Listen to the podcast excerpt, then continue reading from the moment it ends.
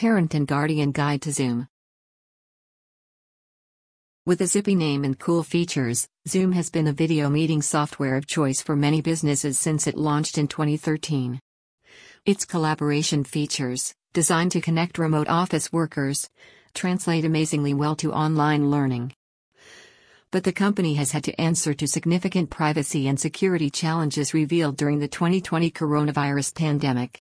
Zoom's simple setup, ability to accommodate 100 participants at once, and cost free are too good to be true. If your kid is using Zoom, learn more about its key features and how to help them use it as safely as possible. What is Zoom?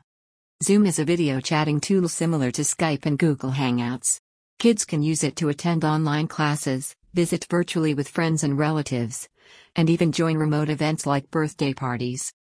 The basic, free version of Zoom offers many options, such as the ability to wordlessly signal to the teacher that you have a question, brainstorm on a virtual whiteboard, and collaborate on projects by annotating documents on other students' screens.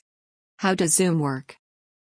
You can use almost any device, including a phone, so long as it has a camera, to download Zoom from the company's download center, iTunes, or Google Play. Kids will get an email from the teacher with all the key info, plus an 11 digit meeting ID that you just click or tap to get into the class. Before a session, it's always a good idea to open the Zoom software and test your webcam and microphone to ensure they're working to avoid technical surprises once you're live.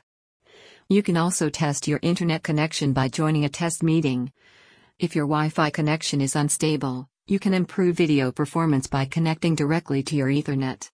How is my kid's teacher using Zoom? Teachers use Zoom differently depending on their skills and students' needs. Zoom offers lots of information for teachers, including Middle Data Hub for all its educational resources, Middle Data Guide to Best Security Practices, Middle Data Downloadable PDF of tips and tricks. Does my kid have to have a Zoom account to use it for class? Typically, kids don't need a Zoom account if they're just joining a class scheduled by the teacher, only meeting hosts need an account. However, Teachers can restrict the session to authorized attendees, which requires participants to log into Zoom or enter a password to join the class. Restricting participants is a handy safety and security measure that prevents uninvited guests from gaining access. What can kids do in Zoom? Besides just voice chatting, Zoom gives kids plenty of tools to interact with each other and the teacher, work together, and even break off into smaller groups just as if they were sitting with each other in a classroom. But if teachers don't need these capabilities for class, or if they're causing problems, they can all be turned off. Here's just a sampling of what you can do if these features are enabled. Middle dot share screen. This allows the entire class to view one person's computer screen. Students can even annotate a document on another kid's computer. Teachers can restrict this so only their screens can be shared. Middle dot whiteboard. This brainstorming tool lets kids toss ideas around, such as for a group project. Middle dot breakout rooms. The teacher can divide students into smaller groups and bring the entire class back together. Middle dot raise your hand, clap, disagree, speed up, slow down. These are icons kids can use to let the teacher know they have a question or comment, react to something, or ask the teacher to talk faster or slower. Middle dot chat with the group. Kids can send a message to the entire class. Middle dot private chat. Just like passing notes, kids can send direct, personal messages to other kids in the class. The teacher can't view private chats between students. What are Zoom virtual backgrounds? Instead of your messy bedroom, you can make it look like you're calling in from the set of Inside Out, Tiger King, or a world in Minecraft. That's right, you can change your background to literally anything you wish, including video. This feature doesn't always work perfectly for everyone, as the growing collection of Internet Zoom fails attests. Get step by step instructions on setting up virtual backgrounds. Teachers can turn off this feature if it becomes distracting or if students misuse it. While virtual backgrounds are fun, there's a legitimate reason some students would want to disguise their actual setting. One of the unintended consequences of virtual learning is it highlights socioeconomic differences by giving kids an intimate view of other kids' living conditions. What is Zoom bombing? Zoom bombing is when someone hijacks a session by displaying inappropriate material using their video camera or share screen function. The ease with which you can join a Zoom meeting has exposed some security weaknesses in the Zoom software, including the ability for trolls to crash the party with an ill gotten meeting ID, they're not hard to find.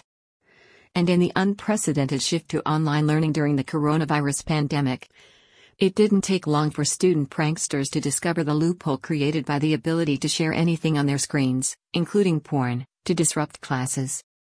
These and other privacy and security issues led to bans on Zoom for schools, including in New York City and Berkeley, California. Following these issues, Zoom released a series of privacy and security measures to address them. What are the safest settings for Zoom meetings? Zoom was originally intended to be used in business settings, where most folks try their best to act professionally. Kids, not so much. That's why it's really important for both teachers and students to know the best settings and features to use to boost learning and minimize disruption. Teachers can prevent Zoom bombing, for example, by requiring participants to register for the meeting or use a password and by disabling screen sharing. Here are a few key settings for keeping the peace in class. Middle dot random meeting ID. Though you can use the same meeting ID for every class, Zoom recommends that teachers use random meeting IDs, an option when creating the invitation. It's less convenient, but it's more secure. Middle dot mute. Participants can, and should, mute themselves when they're not speaking. But the teacher can also mute students individually or all at once. Middle dot chat.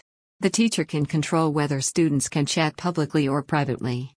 Middle dot disable video. As a participant, you can join the meeting with audio only and then turn on the video once you're ready.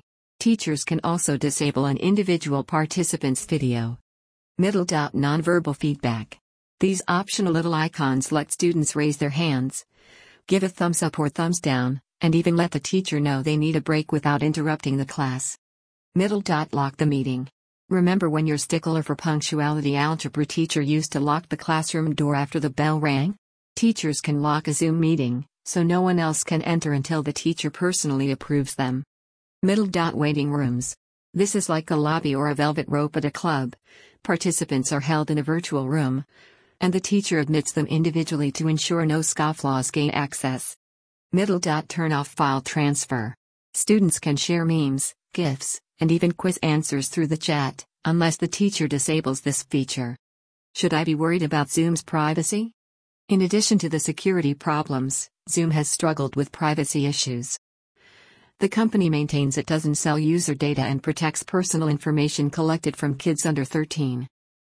However, there are still privacy issue areas where Zoom falls short, including its limited, but still targeted, use of advertising and third party tracking that may affect students in K 12. Ads don't appear on Zoom itself but on other sites kids visit after using it. The safest way to protect kids' data from being tracked and collected is for kids to use one account, such as their school email, just for Zoom. That's because educational accounts are part of school subscriptions that come with stronger privacy protections. Check our student guide.